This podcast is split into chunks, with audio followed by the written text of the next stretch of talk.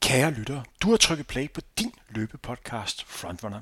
Det du skal høre nu er anden del af live podcast udsendelsen, som blev optaget lørdag den 23. september på messen i forbindelse med årets H.C. Andersen Marathon. Du kan sagtens høre denne udsendelse, selvom du ikke har hørt første del endnu. Den kan du passende høre efter denne episode. Den kan du finde i din podcast-app eller der, hvor du normalt hører podcast. Udsendelsen, I skal høre nu, er bragt i samarbejde med KSO. Rigtig god fornøjelse, og tak fordi du lytter med.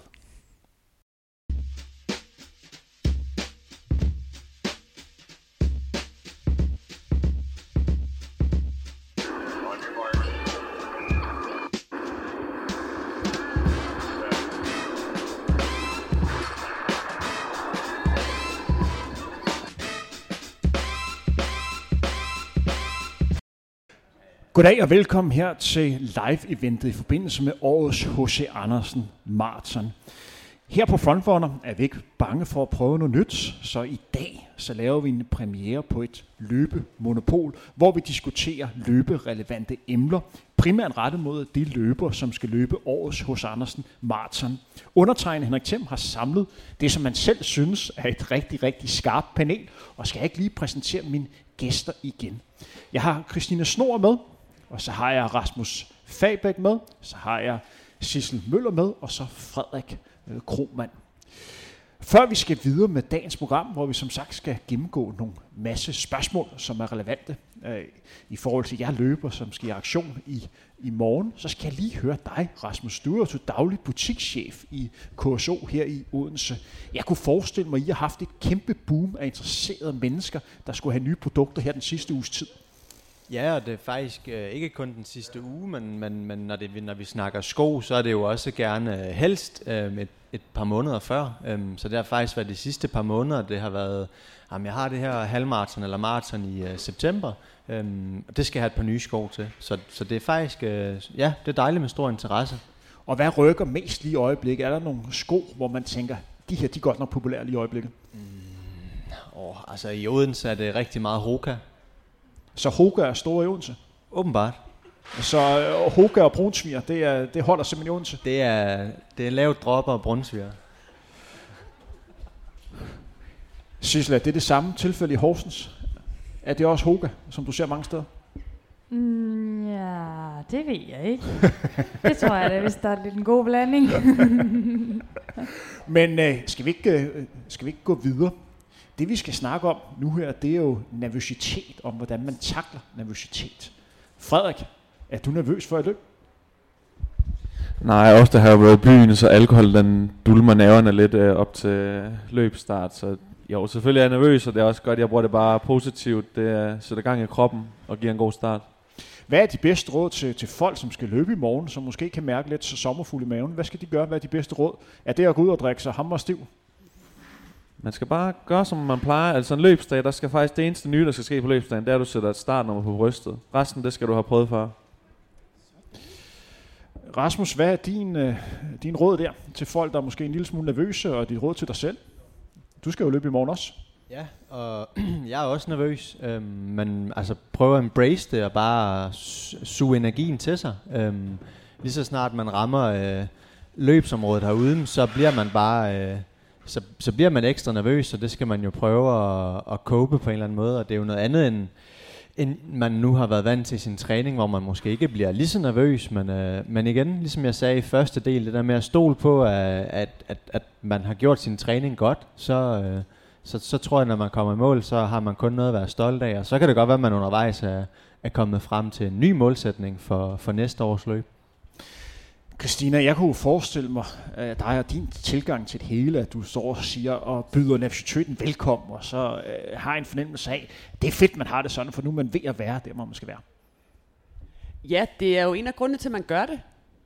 Altså man skal huske på, at nu det mål, du satte dig, om det var tre eller seks, eller, altså det kan være flere år siden, der er nogen, der har drømt om at gennemføre deres første maraton. Nu er det i morgen, og så er det kroppens måde at reagere på, og så øh, det kan det er svært i situationen, men husk på, hey, nu er det nu.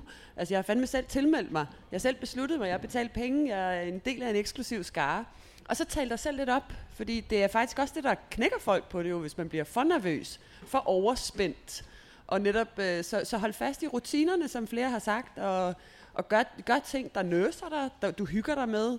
I det første halvdel nævnte øh, Rasmus, tror jeg, se nogle serier, se din yndlingsfilm igen, og, og, og sådan slap godt af, fordi du skal performe i morgen, og det ville være, eller dagen efter, din nervøsitet rammer, og det vil være meget mærkeligt, hvis du ikke uh, kunne mærke det i hele dit nervesystem. Så prøv at hilse dig velkommen. Det er en del af det. Ja, og en ekstra ting, man også kan gøre i forhold til det her nervøsitet, fordi hvis ikke det er kommet, så skal det nok komme. Øh, det er jo som sagt meget normalt, og det er jo en ting, man absolut også kan huske på, jamen det er helt normalt, og alle de andre, der løber i morgen, de har det også på samme måde. Og så er det en rigtig god idé øh, at planlægge sin dag. Øh, så hvis man ved øh, i morgen, jamen øh, jeg skal løbe klokken 10, jamen så planlæg, øh, hvad gør jeg, når jeg står op? Hvad skal jeg spise? Hvordan gør jeg øh, det, når jeg kommer hen til startområdet? Hvad klokkeslæt skal jeg gerne være der? Øh, hvad gør jeg så, når jeg kommer derhen? Så går jeg hen og startnummer. Altså lige gå tingene igennem, hvordan at man øh, ja, øh, hvad man, hvordan man bruger timerne frem mod løbet, fordi det kan godt skabe en lidt mere ro i ens krop, om at man ved, okay, nå, det er sådan og sådan og sådan, at det kommer til at fungere. Rasmus, du skal jo løbe i morgen på, på hjemmebane. Jeg kan desværre ikke prale med, at jeg til daglig bor i Odense. Det vil jeg ellers gerne. Det er en dejlig by. Jeg bor til daglig i København, og jeg kan huske, at de gange, jeg løb i København, der var jeg ofte lidt mere nervøs, fordi der var mange mennesker, der sådan øh, vidste, hvem jeg, øh, jeg var. Når du skal løbe i morgen på, på hjemmebane, har du så lidt mere sommerfugl i maven, fordi der, der er mange, der sådan er godt klar over, hvem du er? Ja, ja, både og. Øhm, altså det der med, at man ved, at øh, man måske har noget familie, der står og venter ved, ved et, et bestemt punkt på ruten, så lægger det jo pres på en, at man ligesom når til det punkt, for ellers så, så står det bare og venter forgæves. Øhm, men lige for at følge op på den med nervøsiteten, så øh, er der nok mange i, i løbsverdenen, hvis man har øh, befærdet sig lidt i den, at det der med, at man skal på toilettet, Øhm, jeg vil sige, at H.C. Andersen Martin har en rigtig god øh, oversigtskort, så gå ind og tjek, hvor der er toiletter henne. Det er der rigtig mange steder, jeg har været inde og kigge, fordi det er noget af det, der gør, at man bliver øh, lidt ekstra nervøs og skal på toilettet. Så det er godt at vide, hvor de er henne. Øhm, ja. Ja, og ind i det, så husk på, hvis du lige har været på toilettet og får følelsen igen, så er det noget, der driller. Så, kan du, så behøver du ikke at stresse dig selv med at stå i kø igen. Fordi øh, det er nemlig sådan et typisk øh, tegn på, at øh, ja, du er virkelig ved at være så klar, så skal du ikke også lige tisse igen? Nej, det skal du ikke 5-10 minutter efter, du lige har gjort det. Altså, så stol på det, og så stå og øhm, prøv at falde til ro i den fantastisk fede energi, der så er i, altså på selve løbsdagen. Ja, det er meget normalt, at man føler, at man skal tisse 10 gange, lige inden at man skal øh, ja, ud og løbe. Og øh, det er også meget normalt, at man skal mere end at tisse. Øh, og øh, det kan også godt være lidt mere løst i det, end det plejer, lige inden man skal afsted, men øh, det skal nok holde sig fast nu, når man så er kommet afsted. Specielt hvis man lige har været i byen. ja, det kunne jeg forestille mig. Må jeg sige en aller sidste ting, som er mega, mega lavpraktisk? Det gør du bare. Fordi øh, Henrik har sagt, at jeg er meget god til at være meget lavpraktisk i det her. Der er en forskel på mænd og kvinder, som vi faktisk også lige snakker lidt om. Når du står der i morgen, og ikke ved, hvor du lige skal takle det der nervøsitet, så prøv at tage hagen op. Og det lyder måske helt åndssvagt, men hvis du lige skyder hagen op, så får man sådan en lille testosteronskud. Og hvis man tænker mænd og kvinder, mænd de er faktisk bedre til at stille sig sådan med armene lidt over kors og hænge op. Lidt svært, når jeg sidder hernede, men hvis du kan forestille dig. Og vi kvinder, vi har mere tendens til at stille os og folde os lidt sammen. Hvilket ikke giver testosteron og styrke. Så især til kvinderne derude, hvis du når det inden eller næste gang, du skal til et løb. Hvis du lige kan stille dig lidt og få næsen op i skyen, det er meget ikke os. Men hvis du kan nå det i morgen, så får du lige forberedt din krop også sådan lidt med de hormoner, du lige får sprøjtet ud i den. Og det vil også tage toppen af din nervøsitet. Er der andre kommentarer til det her emne, eller skal vi gå videre? Så lad os gå videre til den næste problemstilling. I kender garanteret, at man kommer ud til løb, i det her tilfælde hos Andersen Martin. Man er en lille smule nervøs, og så kigger man på de andre løbere, og så tænker man, kæft, de ser skarpe ud. Og man tænker, puha, hvordan skal jeg konkurrere mod dem her? Er der nogen her i panelet, der kender den følelse? Kender du den, Rasmus? Ja, det gør jeg. Øhm, men jeg synes egentlig bare, at man så skal prøve at huske på, at øh, den eneste, man konkurrerer mod i morgen, det er, det er sig selv. Øhm, det er fuldstændig ligegyldigt, om, øh, om, om man kommer før en eller anden, fordi det kan også være forskelligt, hvornår man lige er startet. Øhm, så egentlig bare huske på, at øh, den eneste, man, man kæmper mod, øhm, og det synes jeg også, der er det fede ved løb, det er, at man, man kæmper med sig selv. Øhm, så husk på, at øh, det er kun en selv, man, øh, man løber om kap med. Men hvorfor tror du, det er sådan som løber, man ofte kommer til at fokusere på andre, i stedet for at fokusere på sig selv? For de fleste løber er jo godt klar over, at det handler om en selv, og man skal hurtigst muligt fra A til B. Men det er jo naturligt, at man kommer til at kigge på andre og lidt forholde sig til, hvad, hvordan de ser ud, hvordan de lige varmer ud, og hvad for nogle påklædning de har på. Ja, jeg tror, det er en naturlig del af det her med, med hele løb, så man, man skal til at ud og løbe. Det er den her nervøsitet, og, og så er det sådan, man, man arbejder med den og sige, mm, man kigger lidt på de andre og, og ser, hvad, hvad de har gjort, fordi så bliver man jo i tvivl om sin egne, sin egne ting, man har gjort. Der skal man bare huske på at ja, stole på de øh, valg, man har taget. Sissel, er du en løber, der, øh, der kigger lidt på de andre, før man skal afsted og lige øh, lurer lidt, hvordan de ser ud? Oh yes. Og jeg løber rundt på opvarmning og lige tjekker ud rundt om hjørnet. Åh oh, nej, hvad kommer der der om og så videre. Ja, det, det gør jeg i hvert fald, og det tror jeg også, det er noget, vi alle sammen vi gør. Og det er jo igen også noget, man så kan huske på, jamen det er noget, vi alle sammen gør. Og det vil sige, der er også den løber, der løber ved siden af dig, den tænker måske egentlig også, okay, øh, hende der, eller ham der, han ser godt nok også stærk ud. Så der er altså også andre, der tænker det samme om en selv. Så embrace det, og så øh, vise øh, brystet frem, og så øh, vise, at, øh, at, du, øh, ja, at du er også mega god. Øh. Sissel, hvad er det for nogle ting, man lægger mærke til? Hvad er det for nogle ting for en løber, hvor man sådan kan se, okay, vedkommende der ser sgu skarp ud. Hvad er det for nogle ting? Er ja. det sådan en fremtoning? Mm, ja, det er der helt klart også den fremtoning, og hvordan at man, øh, man, man løber rundt og varmer op, og ser man, øh, ej, den ser godt nok bare ud til at have nogle lette ben. Og det kan sagtens være, at den løber rundt og bare har nogle mega tunge ben. Man kan, jeg tror bare, man hurtigt kan få det til at... For en selv kan man hurtigt få andre til at se så meget stærkere og bedre ud. Og så er det måske også, jamen, ej, den har valgt at tage de sko på, ej, skulle jeg måske også have gjort det, og den har valgt at tage det tøj på, skulle jeg måske også have gjort det, og øh, ja, så videre og så videre. Og så kan det også være meget sådan noget med, at man måske lige vil øh, tjekke ud, øh, hvor hurtigt har personen lige løbet øh, tidligere, eller andet. Christina er så ivrig, at øh, der lige var en telefon, der tabte, eller var, øh, var det Sissel? Christina har du ligner en, der har en kommentar Jeg sidder bare og tænker, så er jeg den mest selvoptaget eller eller andet i det her øh, panel, fordi hvad fanden sker der? Det er jo et fællesskab, det her. Det er jo ikke en paringsleg. Altså, vi er, jeg, jeg stod jo her vi talte tidligere om, at i dag er 11 år siden, jeg slog min personlige rekord på halvmarathon til det her løb. Det var et kvindehalvmarathonløb. Og jeg stod bare lige der, øh, vi var 100 kvinder eller sådan noget, øhm, og vi var ikke så mange, og jeg stod sådan en meter fra, fra startstregen, og stod bare, og det, jeg var sådan, var sådan helt optaget af den der fantastiske energi, der var imellem os. Og øh, jeg, var, jeg synes, det er et fællesskab, Øh, og jeg har ikke været optaget af andet end min egen business. Og det kan godt være, fordi jeg var sprinter, 100 meter løber, 200 meter løber, og det var meget sådan, nu skulle jeg finde mine indre ressourcer, og nød fællesskabet, det er så lidt mere ensomt. Jeg har min egen bane, jeg skal løbe i 25 sekunder eller sådan noget. Men, men, men come on, hvad fanden er det? I, jeg, jeg, jeg kan ikke, overhovedet ikke relatere til det, I siger, men, men fair nok, der gik paringslej, eller altså paringsakt i det, man står og måler og vejer og sådan noget. Prøv at høre, du kan give, hvis du kigger på ham ved siden af, eller hende ved siden af, og så giver lige, hey, god tur til dig, eller så får du det selv igen. Du får det tit op igen. Og det er det, jeg synes er det vildeste ved at stå i sådan et felt, om der er 1000, eller jeg har stået med 30.000 løbere til et løb i Sydafrika. Det er fuldstændig magisk, altså. Så hvis du får den der tanke, så synes jeg bare, hey, drop den, glem den, giv ham og hende ved siden af en high five og sig, have en pissefed tur, fordi så siger du det også til dig selv. Øhm, så undskyld, jeg, da, da I startede med at snakke, så sad jeg og tænkte, gud, ej, det, det, men det synes jeg så alle fire. Så øhm, ja, så er jeg så minoriteten her. Frederik, kigger du efter hurtigt ben?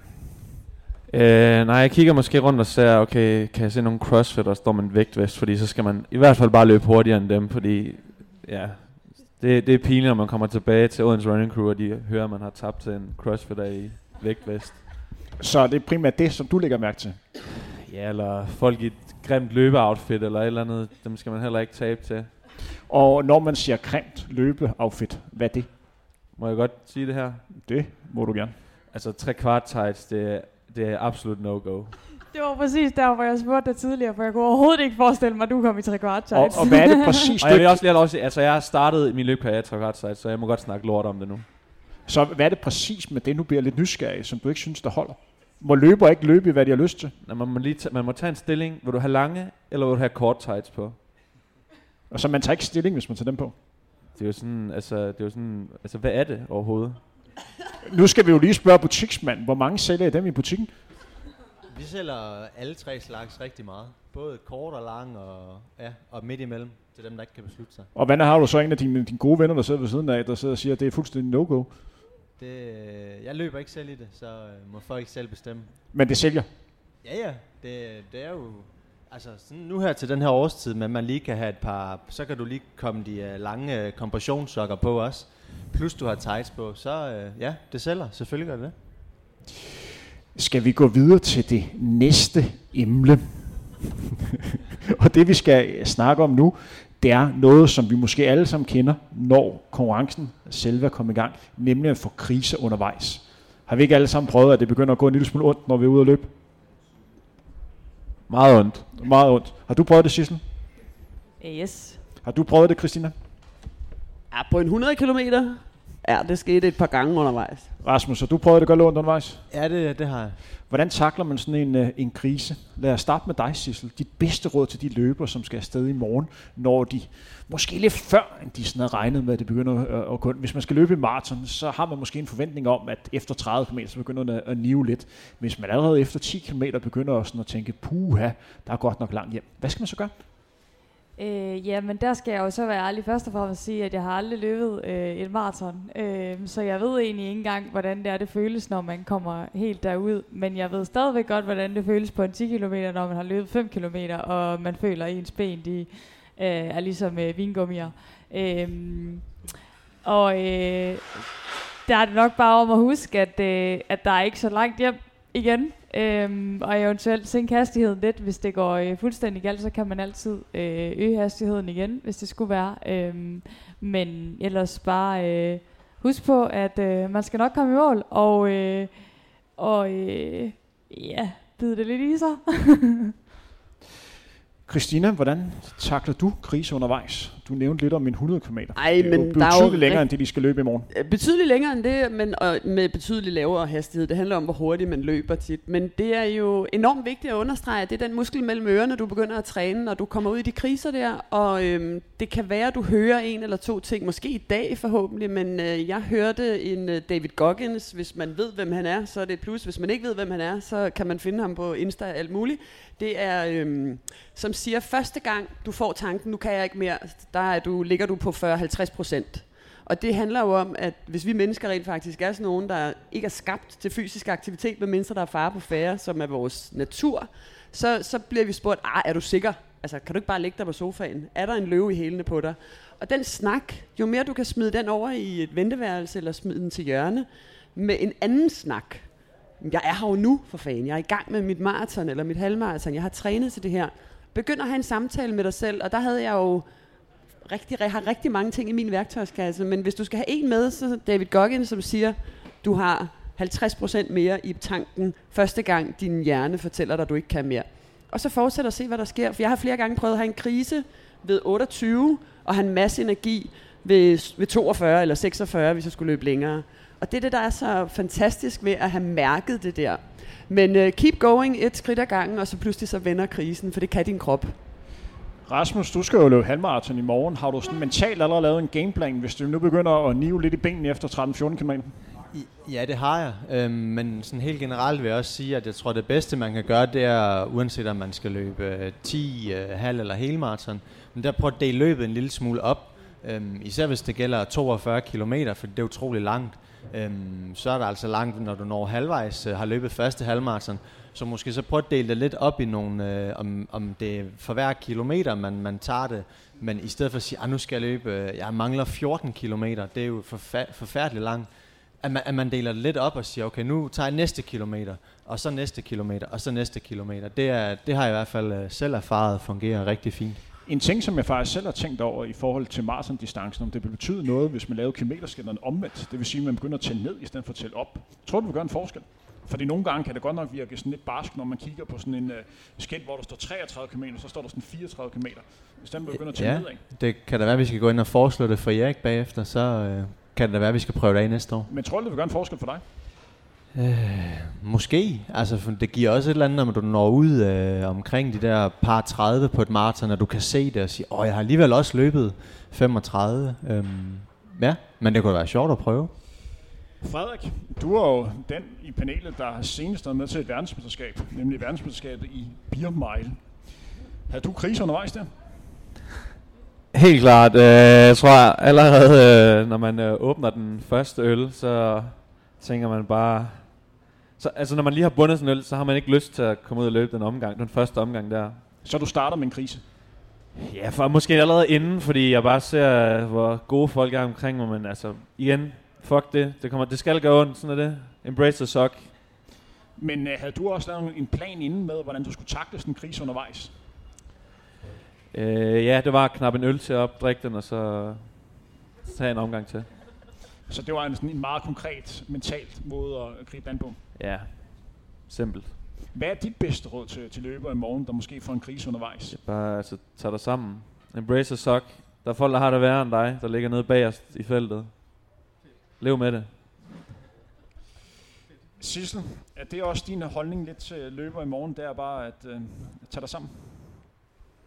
Mm, ja, jeg lokker sådan lidt mere, at man måske også lige skal lytte til kroppen. Det kan jo være, at der er en faktisk er noget, at man må egentlig Men altså kroppen, den prøver bare at få det til at stoppe, når du løber i maraton. Den skriger på at stoppe, det er jo idiotisk. Altså hvad fanden er man ude på, ude på ruten for? Ja, ja, jo jo.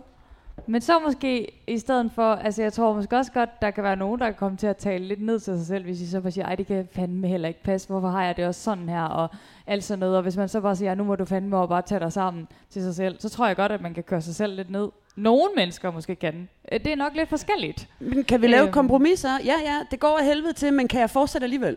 Ja, ja. Altså sådan ja, har jeg det med kramper ja, i benene ja, på et tidspunkt. Okay, fint nok, der kommer en krampe der, men kan vi løbe videre på en krampe? Det kunne vi faktisk godt, fordi... Og så 4-5 kilometer med lidt kortere skridt efter, så, øhm, så, så det er sådan et... Men, skal vi ikke bare fortsætte alligevel? Nu er vi her jo. Men så, og så kunne man måske fokusere på noget andet i stedet for. Så vil jeg så lige byde ind med, i forhold til ruten i morgen, og sige, altså, hvis man skal ud og løbe maraton, så ser du heldigvis din familie et par gange, fordi du løber maratonruten af, af halvmaraton gang to, ikke? Så, så, så det kan man jo se frem til at sin, få sin familie rundt på ruten og, og ligesom få noget energi af dem. Så har man også noget at se frem til, øh, når det begynder at nive lidt. Jeg vil faktisk sige personligt, en af de bedste råd, som, som jeg har fået i forhold til dem, der skal løbe maraton og sådan en krise undervejs, det er, der er jo ingen tvivl om, at det nok begynder at bide hårdt efter 30 km. Og, og vedkommende her, som arbejder for en af de virksomheder, som, øh, som jeg coacher. Han fortalte mig, det plejer at være omvendt, at komme med gode råd, men han kom faktisk meget godt råd til mig, som jeg kunne tage videre, med at man efter 30, sådan hver eneste, delt op i kilometer, men hver eneste kilometer gav en til en person, man holdt af. Så det vil sige, kilometer nummer 31, der løb man for sin, for sin hustru, 32 sin gode ven, 33 for sin hund, så når man kom videre, så tænkte man på den person, og så man sagde, det er årsagen til, at jeg gør det. Det er på grund af vedkommende her. Og den måde, og arbejde med sig selv i, i løbet og gjorde det lidt mere, øh, hvad kan man sige, konkret. En ting, vi også skal have fokus på, det er jo selve ruten i morgen. Og der skal vi lige have de lidt lokale med. Hvad er det for en rute, man skal løbe igennem i Odense? Uh, den giver jeg lige til Fabio. Jeg har faktisk, uh, ja, jeg har aldrig løbet ruten. Du har aldrig løbet ruten? Du har aldrig løbet i Odense?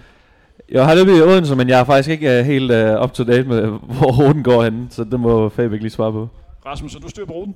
Ja, det, det vil jeg mene. Jeg har også, øh, der er lavet lidt om øh, øh, løbende, men, men jeg synes faktisk, det er en rigtig øh, fornuftig rute. Øh, forholdsvis hurtig rute.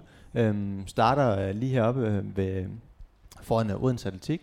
Øhm, og, og forholdsvis fladt til at starte med, går en lille smule nedad og ned omkring havnen. Og, så, og man kan sige, jeg tror egentlig i forhold til ruten, det her med det mentale, så, så er det lidt... Øh, oh, hvad skal man sige, sådan lidt, lidt, lidt, lidt kedeligt i godsetegn i starten, men man kommer ind bynært i, i sådan midten af sektionen, og så slutter den uh, herude omkring uh, Odense Idrætspark til sidst. Uh, men rigtig fin rute, sådan meget alsidig også.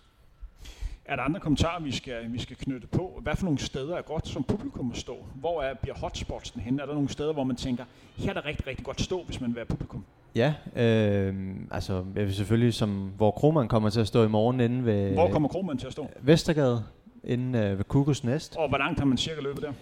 11,5 tror jeg lige præcis der. Og der kan man øhm. røre din sprøde røst omkring 11 km.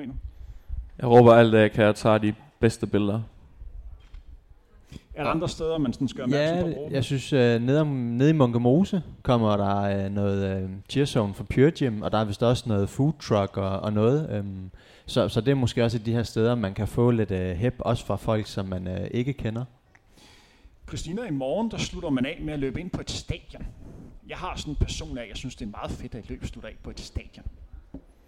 Ja, Hvordan det burde jo være alle, alle løberes legeplads et stadion. Er det ikke fedt, at man slutter af på et løbestadion? Jo, jeg tror, altså, når jeg er ude som træner, eller har nogle grupper og tager på stadion, så står folk sådan lidt og tramper lidt i jorden, og det er jo folk, som har løbet, jeg har løbet 8 imitageløb, eller jeg har løbet DHL, altså. Og, og det undrer mig, at folk ikke øh, ved, at et stadion ligger i alle kommuner. Det er en, en, en legeplads. Altså, det er jo et kommunalt anlæg, som man kan besøge og, øh, og lægge sine løbeture eller nogle intervaltræninger. Så øh, nyd den der følelse, fordi det er en fed følelse at løbe på et stadion. Det er en, en løbebane, og øh, lige præcis Odense Stadion har vi jo mange gode minder fra igennem årene, Henrik. Det er sådan et stadion, der har holdt rigtig mange Danmarksmesterskaber, og de er rigtig gode til at afvikle atletikstævner også. Så øh, hvis man er Odenseaner, så kig der ind og brug stadion. Det er løbernes legeplads.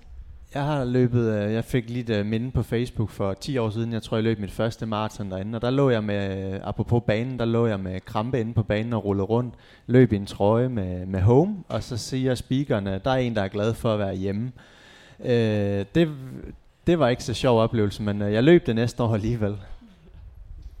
Jeg synes, det kan noget, at man slutter af på, på et stadion. Jeg synes, det øh, gør et maraton endnu mere specielt, at man sådan har lige den der rundbane til sidst, så man også i forhold til publikum, man lige kan, lige kan se dem de sidste sådan, øh, 300 meter. En ting, vi også lige skal, skal snakke om, i morgen er der jo et, et børneløb, 4,2 km, et minimaraton, og så er der 10 km, halvmaraton og maraton. Hvad for en af de her distancer rent faktisk den hårdeste? Hvis vi sådan, hvad for en af distancer, hvor man tænker, den her, det er sgu nok den, hvor jeg bliver udfordret mest.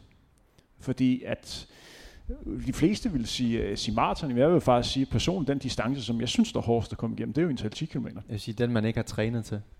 Vil du sige dem? Ja. Christina, hvad vil du sige? Hvad for en distance synes du, der er hårdest af dem?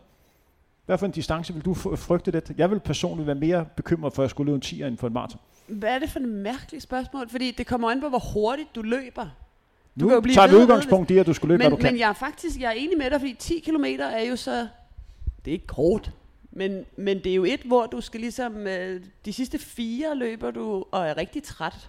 Hvor at de andre, synes jeg, du sådan lægger lidt roligere ud. Fordi de andre halv hele maraton, det handler faktisk om ikke at gå ned på anden halvdel. Det vil sige, at i starten er det lidt transport. Man skal ind i noget, ikke? Øhm, og du har vist også sagt, at det starter først efter 17 km rigtigt, et halvmaraton. det er ikke? rigtigt, ja. Ja. 17 km transport, 4 km spurt. Jo, og halvmarathon er endnu mere. Du skal ned i gear, øh, så det, det er at disponere, og det er at fordele kræfterne, og det er det jo ikke på 10 km. Så jeg vil nok også sige 10 km, hvis Men- jeg skal svare, men... Men, men jeg, altså, jeg tror, for langt de fleste vil det være maraton, altså fordi du, du er i gang øh, så mange timer. Øhm, så der er mange faktorer, man ikke øh, ved, hvordan... Øh, og jeg er godt klar over, at det er sådan et definitionsspørgsmål i, hvordan man sådan, øh, vægter tingene. Jeg tager bare udgangspunkt for, for mig personligt. Så det med at ligge 10 km, hvor du ligger tættere på grænsen, det synes jeg er hårdere end for eksempel maraton. Hvis man er godt trænet op til maraton, så er der relativt lang tid på maratondistancen, hvor man formoder har det faktisk ganske fornuftigt. Hvor man på en 10 km bliver hårdt allerede for første kilometer, og så skal man bare, øh, bare ligge der. Halvmaraton er sådan en mix imellem det hele. Frederik, hvor ligger du der? Øh, Jeg har lyst til at læne mig op af Fabæk og sige, det er den, man ikke har trænet til, men så alligevel også, som du siger, at på en, de korte distancer, der er man tættere på det røde felt, øh, end man er på et maraton. Så du køber lidt ind på det, jeg siger, at det faktisk skal være en 10'er, kan godt overraske en. Ja, men så... Men jeg tænker også bare på det ene maraton, jeg har løbet. Det var også bare fuldstændig ulideligt til sidst. Men jeg var så heller ikke... Jeg havde nok ikke trænet helt optimalt. Sissel, jeg ved, Surprise. Sissel, jeg ved godt, at du ikke har, har løbet et maraton endnu, men sådan umiddelbart, hvad for en distance vil du frygte mest, hvis du skulle løbe i morgen? Vil det være maraton? Ja, ja, så derfor så skal jeg nok også være lidt påpasselig, hvad jeg siger. Øhm, men jeg, kan, jeg vil nok sige mig lidt enig med dig i forhold til de med de 10 km. I, I forhold til, hvad man nu kigger på, øh, hvis det nu skal være, om man øh, altså sådan rent øh, respirationsmæssigt og rent øh, på den måde mæssigt har det allerhårdest, så, øh, så øh, kan man virkelig, øh, virkelig få det hårdt på en 10 km. Men det kan man jo helt sikkert også godt på et maraton bare på en anden måde. Der tror jeg måske lige så meget, det er det mentale og trætheden, der, der kan overtage. Øh, der tror jeg, det er knap så meget, at man står, og øh, det skal nok helst ikke være sådan, at man står, og man slet ikke kan få luft. Øh, det tænker jeg i hvert fald er en dårlig taktik at, øh, at tage afsted på et øh, maraton på. En ting, som vi også lige skal have fokus på, især på et halvmarathon og maraton, der kan du meget godt at dele det sådan lidt op i bidder, også i forhold til at kunne indtage energi undervejs. Vi har kort været inde på det, men skal vi ikke lige sådan fastslå, hvad vi sådan anbefaler? Rasmus, jeg synes, du skal byde ind på den, og så får Christina lov til det sådan efterfølgende. Jeres anbefalinger i forhold til sådan energi undervejs. Hvad vil du anbefale i morgen, hvor vi sådan, sådan har de her 10 grader ved start, og så op imod 14-15 grader sådan senere på dagen? Hvad vil din anbefaling være? Jeg vil sige, bare f- altså fundet væske ved, ved hvert depot. Øhm, hos Andersen Martin har du heldigvis øh, depoter hver, øh, jeg mener det er to, to og en halv kilometer har du depot. Øhm, så få lidt vand og energi øh, hver gang, og hvis du har trænet med geler, eller uanset om du har trænet med geler eller ej, øhm, så, så tag dem, hvis du har, har mod på det, øhm, og har en strategi for det. Øhm, mig selv kommer måske til at tage en enkelt eller to geler for også at træne det frem mod en maraton i, øh, om tre uger. Øhm, men ellers så øh, få noget vand og, og væsk, eller hvad hedder det, vand og energi øh, ved hvert depot. Ja, fyld munden med vand ved hvert depot. Det skal være sådan en regel, som du har for dig selv, og som Rasmus siger, hvis der er 2,5 km imellem, så passer det måske til hvert kvarter. Men lad være med at diskutere med dig selv, om du skal gå hen og tage noget vand. Øh, du skal fylde munden med vand. Det kan være, godt være svært at løbe med et krus, eller hvordan det nu leveres. Og, men fyld munden, og så løb videre, og træk vejret gennem næsen, mens du så gør det, og så få drukket det vand, fordi du vil komme i øh, væskeunderskud. Og så er det med geler og andre ting, men, men du, må, øh, du skal drikke ved hvert depot. En mundfuld i hvert fald. Hvad er det for nogle ting, man øh, skal være opmærksom på, hvis man sådan kan begynde at fornemme, at man får for lidt væske? Det har du garanteret prøvet, Rasmus, når du var ude på en lidt længere tur, hvor du kan mærke, puha, jeg ramte den ikke helt her. Ja, det kan være det der med, at man måske føler, at man er ved at overophede, selvom det, det måske egentlig ikke er, er forfærdeligt varmt. Øhm, så kan det måske også bare være, at man tager en tår vand og bare øh, hælder ud over sig selv, og prøver at køle sig selv lidt ned. Øhm, det kan være svært at, at, at få noget sukker i, i, i munden, hvis man allerede er, øh, er ved at være gået sukkerkold.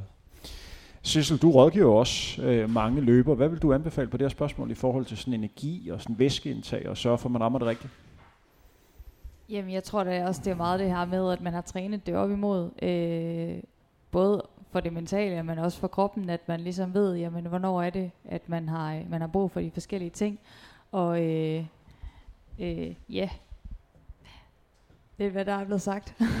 En ting, som vi også lige skal snakke om, mindre Christina, du så til, du gerne Jamen, vil... angrib det lidt ovenfra, lidt med et positivt. Det er faktisk det her, jeg også gerne vil prøve af. Altså, du er ude, i, øh, mange af os, af jer, er ude med nogle, og møde jeres krop med nogle nye grænser. Og det er det, der er så mega livsbekræftende. Det er det der, grunden til, at vi gør det igen og igen. Det er det der med at prøve det der af. Så lige når du er der, i stedet for at sige, suck it up, buttercup, eller hvad det var, du sagde øh, tidligere. Altså, tag dig sammen, så sige, okay, nu får jeg lidt, hvad skal jeg, hvordan kan jeg møde det? Hvad skal jeg lige gøre nu? Fordi øhm, det, det, det bliver en hård omgang, men det er jo derfor, du er her. For fanden, du har selv valgt det, ikke? Så lad os omfavne det. Jeg synes bare, man skal have noget for pengene, så du skal bare rave til dig i alle de depoter, der er. så man stiller sig bare op, og så begynder Så man bare have noget med lommer i, og så bare fylde dem. Der er også en sær tendens til at ville skynde sig, ikke? Altså, vi, ja, vi løber på tid, men om du så løber 4 timer og 8 minutter, eller 4 timer og 10 eller 12 minutter, i sidste ende, så kan det være betyde forskellen på, at du har en god oplevelse, eller lidt mindre hovedpine. Og det er sådan en tidlig ting. Hvis du begynder at få lidt hovedpine, eller, eller ikke blive, behøver at blive svimmel, men hvis du føler dig tørstig, så, så skal du tage to mundfulde ved næste Ja. stop, ikke? Ja, der er heller ikke noget vejen for, hvis man bare er, er ude at løbe for at prøve sig selv af. Altså, stør, tag en tår vand, og så trække ud øh, i den anden side, og, og gå, og jeg skulle til at sige, nyde dit vand. Altså sådan, Ja, nyd turen, Ja. også. Ja. øhm, især hvis det er ens første løb, og det er vigtigt at få en god oplevelse. Men Rasmus, hvis du ikke kigger lidt, du skal jo løbe halvmarathon i morgen, og med 1.14 som ambitionsniveau, så vil du være langt fremme i feltet. Hvis du nu ser en, der ligger hurtigt ud fra starten af, der simpelthen bare står og bæller vand, det første væskebol, vil du så ikke kigge lidt? Jo, det vil jeg nok, men jeg har også, øh, de har også egen øh, forplejning, man kan sætte op, så, så, så der har jeg sat nogle flasker, så jeg lige kan gribe den. Øhm, og det kan have alle muligheder for til, til H.C. Andersen. Også øh, maratonløbere. Er der andre input til det emne, eller skal vi gå videre til det næste? Det næste, vi sådan skal have fokus på, det er, at vi skal lave en lille guide til publikum, hvordan de bedst kan hjælpe løberne i morgen. Vi har jo en, der skal være publikum, og så har vi jo også en, der skal være aktiv, og så har vi også nogen, som har været med tidligere. Hvad er det, som publikum skal være opmærksom på, for at kunne hjælpe løberne bedst øh, muligt? Lad os starte med dig, Frederik. Hvordan sikrer du dig, at blandt andet din gode ven Rasmus han får den bedst mulige oplevelse i morgen? Hvad er det for nogle ting, som, som du synes er rigtig vigtigt, som publikum at fokus på? Spille noget fed musik i Tjerson, råb så højt man kan, altså uden at der, der står navne på, øh, hvad hedder det, startnummer, og så bare, altså selvom man ikke kender personen, så bare, Øj, kom så Christian eller Jens eller et eller andet. Det, man kan bare, jeg kan bare huske, når jeg selv er ude og løber folk, så er der en, der var Frederik. Ja, okay, fedt nok, øh, en til, der kender mig. Vildt. Så brug navn, gør det personligt. Rasmus, hvis du skulle øh, gribe den, øh, du skal ud og løbe i morgen. Hvad øh, vil du rigtig gerne høre undervejs? Hvad vil høre? Nej, ikke øh, høre, men hvad er der nogle tilråb, man andet, der giver dig noget masse energi?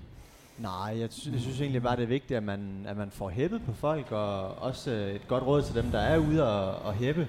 Hæp på, øh, på alle, i stedet for bare kun at hæppe på dem, man, øh, man selv kender. Øhm, det er noget, jeg synes, øh, man tit har set øh, til de løb, jeg har været ude til, at der har egentlig været rigtig mange mennesker, øh, men man måske bare har stået og ventet på, øh, at, at ens øh, ja, pårørende, der nu løber, øh, kom, så man kunne hæppe på hende eller ham. Øh, men hæppe på alle. Øh, giv noget god energi, og især den med startnummeret, at man lige får råbt sit navn, øh, det giver noget. Hvor meget vil det give dig, Sissel, hvis du bruger sidst til, til dig på sådan en løb? Og det er da noget af det bedste. det er mega fedt at, øh, at få hørt sit navn blive råbt, når man, øh, når man kommer løbende. Så hvis der er en, man lige, øh, hvad hedder det, bare kender, eller i hvert fald lige ved, hvem er eller et eller andet, så øh, råb for filen navnet og, og hæb løs, og ja, hæb på alle. Øhm, og, og sige nogle, nogle fede ting. Altså, nu har jeg løbet en del løb i Spanien, og øh, spanierne er øh, ret vilde øh, i forhold til sådan noget, og øh, der er det selv, øh, hvad hedder det, øh, bedste bedre, der har en plastikstol ude i gaden og sidder og råber, og de er rigtig gode til at råbe, øh, Campeona, og det lyder bare mega fedt. Øh, så sådan nogle, øh, det er sådan lidt ligesom at sige champion, eller øh, ja, så videre. Råb sådan nogle fede ting efter en, i stedet for måske bare at sige, woohoo! Så, øh, så ja, sådan nogle øh, motiverende ord, det er, det er super fedt at høre. Og så øh, Instagram, og nogen siger jo så også lige, tag nogle billeder. Hvis der er nogen, du kender, så tag nogle billeder. Det vil man altid blive glad for. Christina, det er også øh, dit råd til publikum i morgen. Tag nogle billeder. Nej, det er, prøv at høre, pak genertheden væk. Øh, du kan ikke klappe og hæppe for meget. Du kan ikke larme for meget. Øh, det, er, det er næsten pinligt at stå med hænderne i lommerne, og så kun, uh, Henning, og så hænderne i lommen igen, fordi man har stået og ventet på Henning, eller hvem det nu er. Så det de andre siger, der står navn på brystet, og øh, det ser skide godt ud.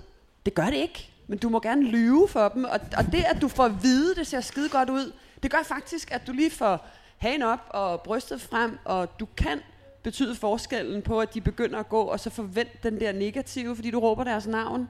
Du, du skal slet ikke undervurdere det. Altså, der er jo nogen, der har målt, det, det, du kan blive 3-4% bedre. Og hey, Odense borger, ikke? hvis øh, HCA Marathon skal blive endnu større, så handler det faktisk om publikum. Øh, et løb som Berlin Marathon, som også løbes i morgen, er jo mega populært, fordi der står mennesker hele vejen, og det løfter løberne frem. Så det er, det er ikke kun et godt løb, en god rute og en god afvikling, det er satme også øh, publikum. Så det er ligesom shout-out til øh, Odenseanerne, som om du stiller op med et lille bord med saft, eller, øh, og din... Men altså, I kan ikke larme for meget.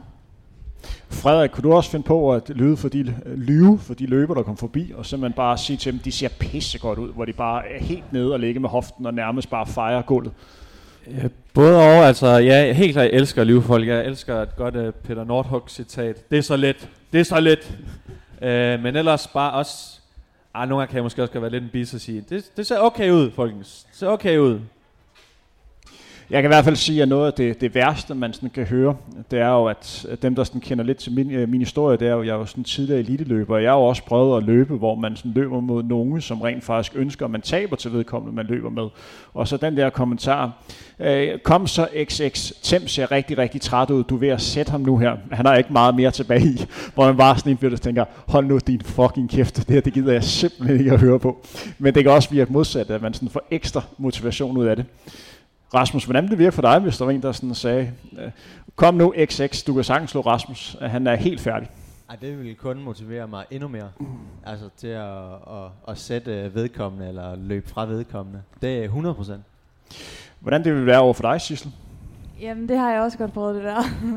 Og det, øh, det, man kan godt, ja, man kan godt, men jeg synes faktisk godt, man kan blive lige præcis sådan lidt, øh, lidt sur, eller sådan lidt, så skal jeg sejt hernede med bare at vise dem, at det passer i hvert fald ikke. Øhm, så det kan godt være en motivationsfaktor. Det aller sidste, vi lige skal snakke om, inden der er mulighed for, at for publikum lige kan stille spørgsmål, det er, at nu kommer vi jo mål i morgen, og så skal vi jo fejre, at vi har fået en ny personlig kort. Hvordan fejrer man det bedst? Man skal da lave en jubelscene. Rasmus, har du forberedt jubelscene? Jeg er jo en af de mennesker, der altid forbereder en jubelscene, når jeg kommer over målstregen. Fordi det skal man gøre. Så er man allerede tættere på socialoplevelsen.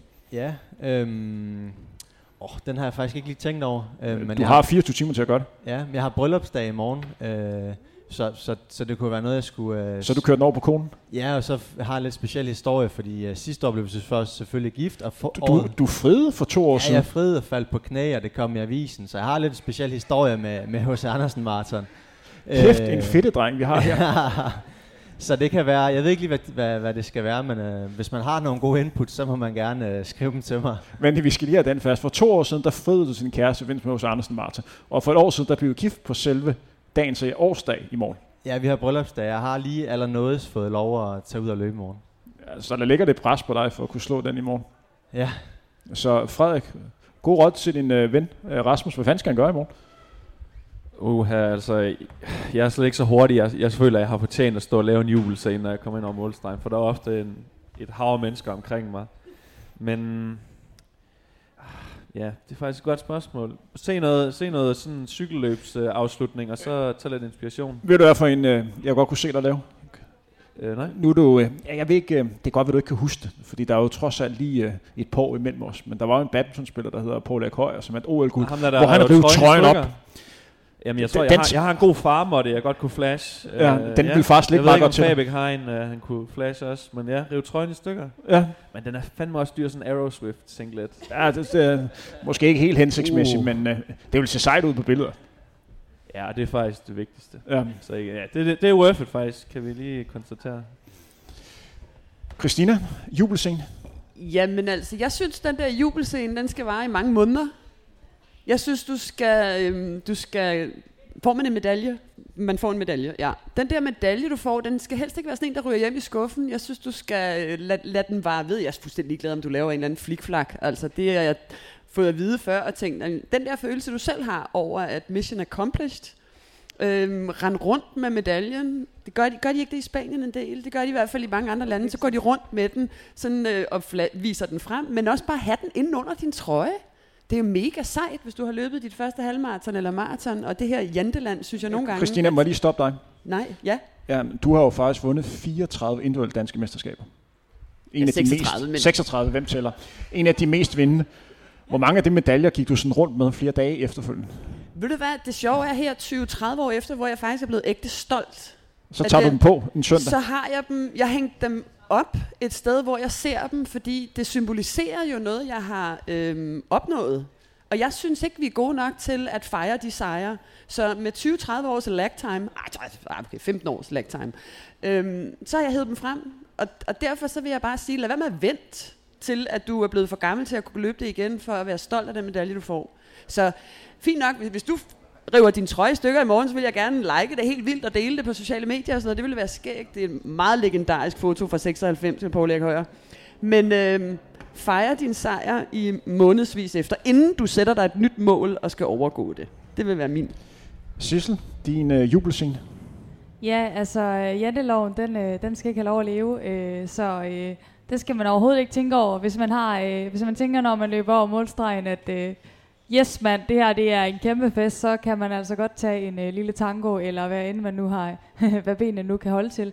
Øhm, absolut, fejre det, og også, jeg er også enig med Christina i at fejre det efterfølgende. Jeg har også selv øh, medaljer til at hænge, og trofæer til at stå, og jeg ved ikke hvad, og selvom de trofæer, man vinder noget i Spanien, de er forfærdeligt grimme, så er de meget fine at til at stå i vindueskarmen og, og kigge på, og, øh, og tænke tilbage på. Øhm, så ja, helt 100. Nu er vi jo kommet til det tidspunkt i arrangementet, hvor at, ja, øh, publikum, som har så hørt med, eller dem, der sidder og har set med, der kan komme med nogle spørgsmål. Så jeg skal lige høre en gang, er nogen af jer her, der har nogle spørgsmål til øh, panelet, som I ønsker at få, få svar på? Ellers så er vi jo kommet til det tidspunkt, hvor vi skal sige tak for i dag. Så jeg vil gerne sige, starte med at sige tak til dig, Christina Snor, fordi du har lyst til at være med. Tak fordi jeg måtte komme. Tak til dig, Sissel, fordi du havde øh, lyst til at tage turen for, for Horsens. Tak til dig, Rasmus, og held og lykke i morgen. Held og lykke og tillykke med øh, bryllupsdagen. Tak. Og øh, held og lykke til dig, Frederik, og tak fordi du har lyst til at være med. Det var så lidt. Jeg nåede ikke at sige, at det var så let, men det var da så let. Det var da så let, Sissel. Og øh, stor tak til dem af jer, som har hørt med. Mit navn er Henrik Thiem. Husk, du kan høre den her udsendelse efterfølgende som podcast inde på Frontrunner. Tak til hos Andersen, Martin for muligheden, og tak til Kaisersport og Ortopædi for at de vil bakke op omkring det arrangement. Skal vi lukke stille og roligt ned og ønske alle, der skal løbe i morgen, et rigtig godt løb. Vi høres ved igen inden længe. Ses på klubben.